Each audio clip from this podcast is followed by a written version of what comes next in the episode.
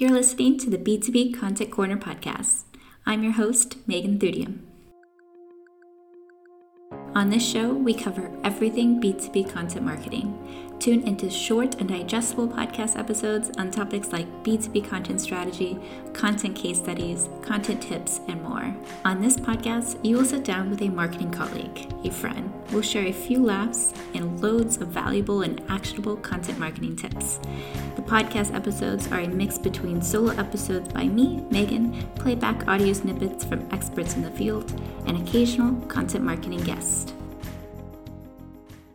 Welcome back to another episode of the B2B Content Corner podcast. I'm your host, Megan Thudium, and today's podcast will be a guest episode with my good friend and colleague, Caitlin Buchbaum. Welcome, Caitlin.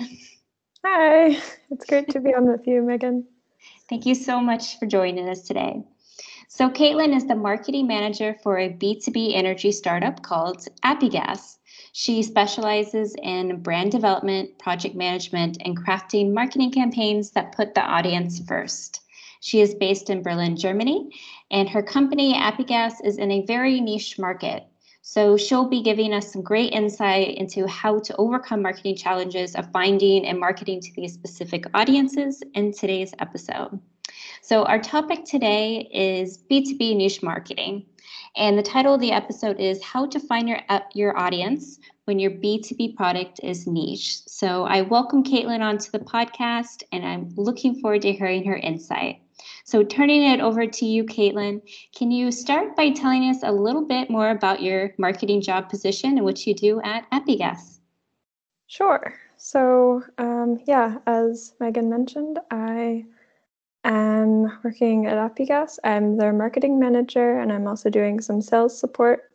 Um, I guess a little bit about AppyGas. They are an innovation venture focused currently on the gas market, so within the energy market in Europe. Their goal is to uh, it's twofold. So they are trying to aggregate data and make data a little bit less scary for market professionals because um, as i'm sure you can imagine the information about the gas market it's uh, it's widespread and there's a lot of it. And so their goal is to try and make it a bit easier to understand all of the data and they do that primarily through data visualization. So making charts or um, different types of visualizations to help simplify the data in the gas market. Sounds really complex and very specific. very specific indeed. Um, I am primarily doing marketing for them, so I have it's quite an interesting experience to develop um, strategy and create a messaging technique that works for people who are very uh, focused on their jobs and also don't have a lot of time. So that's been a, an interesting journey. Yeah, for sure. And if I understand correctly, you're the only one in marketing. That is correct, um, which provides its own challenges, but it's also a really, um, really great opportunity to actually work with my colleagues and introduce them to the world of marketing as well, but also sort of pull from their own experiences, um, especially seeing as I'm the one who is least of a gas market expert so far. Um, so I am the newest on the team actually, and I have a lot to learn. But it's it's been really interesting working with people who are such experts in the field that I can kind of take that knowledge from them and then also convert it into marketing strategies that help put forth our goals and yeah our different strategies. Yes, definitely. I really like what you just said there, actually, about especially these niche markets, um, becoming strong allies with the expertise in the company. And you, as a marketer, building those relationships, and you really have to lean on them, correct? And really work with them to make sure your marketing is spot on. Exactly. So, um, a big part of my job is understanding what uh, what the market experts are doing in their day to day and what that means for their free time and how they sort of um, go about their days. So, um, just one example of that is um, the people in my market are very pressed for time. They don't have a lot of time and they can get really stressed because there's a lot of everyday operations that they have to attend to. So that's really informed the sort of messaging strategy and the technique we use for all of our communication. So, one example, I guess, for users, we would make sure that the emails are really short or that um, the social media posts or um, different messaging that we do in app is all streamlined and just gives them the very minimum information that they need in order to um, continue working in their day. We're trying to be a partner for them rather than something that detracts them from the everyday operations. Yeah, that's interesting. So it sounds like your buyer persona basically um, is very technical. They like technical content, and you have to be very specific and spot on with your expertise. Yes, that's true. Um, and I think something that's also really important about the market is that since we are we are experts, our company is full of experts in the fields, but our buyer persona is even more of an expert. So they can tell very quickly when we don't have all of the facts straight, or sometimes they know even more information than we do. And so it's really important to be as authentic as possible while also aligning with what they are trying to, with the type of data that they're trying to achieve. Mm-hmm. Yeah. So I think this actually really leads into our next question is sounds like a difficult industry buyer persona. They are very particular. What are kind of some challenges that have come with marketing to that specific niche? I think the the top thing is humility. I've definitely had to sort of take a step back and recognize what I can sort of bring to the table that provides value for the user. So we've had we've gone through a lot of different types of strategies in terms of shaping our messaging, particularly on social media. So our social media strategy um, has relied a lot on the value that we can provide from our own perspective rather than coming at it from the direction of our personas. So, us just reflecting information back on them that they already know is not providing value for them. And so, we have to get very creative about the types of information that we share with them. So, for example, we're trying to leverage, or we are leveraging the fact that we are an innovation venture and we are a startup working in a very traditional industry, um, an industry that innovation is a bit unfamiliar to as well so that sort of informs the content that we produce on social media. So and we've noticed even in the numbers that our biggest engagement um, uh, factors have to do with content that's more about our our company culture and the people who are working on the team and what they bring to the table. And um, we had a really high performing post about uh, gender parity in the workplace and um, as a traditional industry, I guess um, it's also really important that we talk about these things that are not often um, given time. Yeah, no, that's interesting. That sounds more like cultural brand content for your startup. So you're creating because I think we we tend to forget about this in marketing is there's different types of content. There's thought leadership content, there's educational content, there's also company branding content. And that's a good important piece of the content puzzle because that builds relationships with your your end customer in a way that um, they get to know you you know who's within your company the value you're providing are you good people to work with um, do you have the same values that they have these are all important things on a sales perspective, but I think this is very interesting that you are seeing in your social media content that it is performing.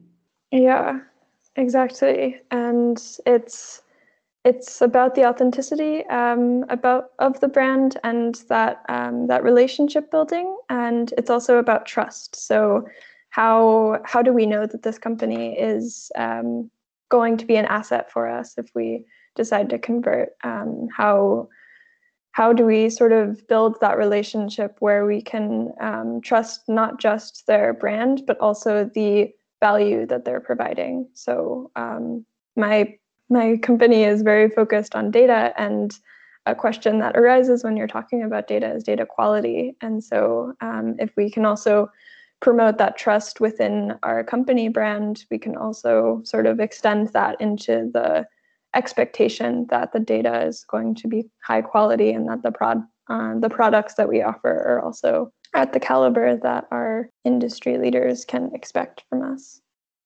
Yeah, I would I would assume that you have to have a high caliber in all the content and outward marketing that you're doing.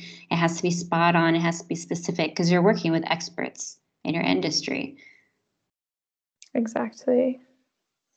Very interesting. So I think this is kind of interesting how you've taken different approaches, but a lot of things, or a couple of the things I want to uh, pull out of your what you just said is authenticity, trust building, creating content that builds relationships. Um, in a sense, I call this uh, human centric marketing or human centered marketing. And, and we all know it's very important, especially I think people overlook it in B2B, but I would say it's very important in B2B because we're building such close ties with customers over a long period of time. So, my question to you, and this is a side question, excuse me, Caitlin, is I'm curious uh, what are the other people doing in your, your industry who are also niche? Do you see them taking such a specific and kind of nurturing relationship building approach to their marketing? I think in my industry, in specifically in the gas industry, there is so much tradition and there are so many companies that have just been in it for such a long time that they don't really have to rely so much on authenticity because they've already established it through the years. It's it's more a conversation of what new things are happening in the industry. So something I am noticing is in the email communications or in different uh, messaging from companies that already exist um, that they're trying to get a little bit more clever in the way that they are both like adopting new practices as well as like relying on the sort of stability that they've already sort of established. Yeah it's a really interesting thing actually to see all of these companies sort of develop and digitize and become more more synthesized i guess you could say with all of the new innovations and the new opportunities that digital technology is offering them. No that's super, that's interesting because yeah we're talking about niche marketing here in this this interview but you really are also in a very traditional industry. I mean energy is very traditional um, so that brings its own unique marketing challenges too. And you being a startup, I think you are backed by a corporate company. Is that correct? That's correct. Okay, so you do have some capital, but in the end, you are a startup, and you kind of have to figure out your your your unique position, right? This is your marketing positioning, and um, it sounds like you have done great work in taking your content and taking your marketing strategy approach to make yourself unique and stand out from the other traditional. So these traditional companies, what I'm trying to say, it's time for they for them to catch up with you, Caitlin. You're ahead of them. well, we're trying to make it more of a partnership where um, we can work together with these companies to try and help them achieve their goals and help them try to take advantage of all of the opportunities that are available to us now. As the last part of this interview, I wanted to talk to you about marketing tactics, so content marketing tactics, because we talk about B2B content specifically on the podcast. Um, because you're a niche industry, you're marketing to traditional companies. What kind of marketing, content marketing tactics have worked for you? So, it's a good question, and we should always be willing to celebrate the successes we've had. I think a lot of the time there's this uh, idea of post mortem or trying to uh, make sure that things in the past are always sort of improving, but it's also important to see what did work. Um, and so, as we said before, I think like employer branding and company branding is one that has always been sort of a safe category for us. We had, for example, in December, a um, an advent calendar concept where every day in December we were offering a different innovation tip, market um, insight, all these different sort of themes and topics that might be interesting to our uh, target audience. And we got a lot of good traffic on that. Um, that was, yeah, so that's a good example. I would also say, sort of going along with the fact that I am, in addition, in the traditional industry, that our participation in quote unquote live events, obviously, right now, live events are not possible, but in these sort of simultaneous moments where you can have like a virtual chat room or something, uh, webinars, for example, have been really good trade events of this type. Um, those been those have been really successful. For example, um, a colleague of mine, the head of the company, was at a webinar a few weeks ago, and she gave a really interesting presentation on the transition of capacity bookings and how the market behavior has changed. It's a very niche topic. Yeah. um, but she had a lot of feedback from people on LinkedIn um, reaching out to her after the webinar and asking for her take on different things. We've also had interest um, from other um, contacts and potential leads based all on this uh, one participation in a webinar. Yeah. So, is what did I hear from you? I heard uh, social media marketing. Are you doing like LinkedIn or Twitter, or which social media channel is working best for you at the moment?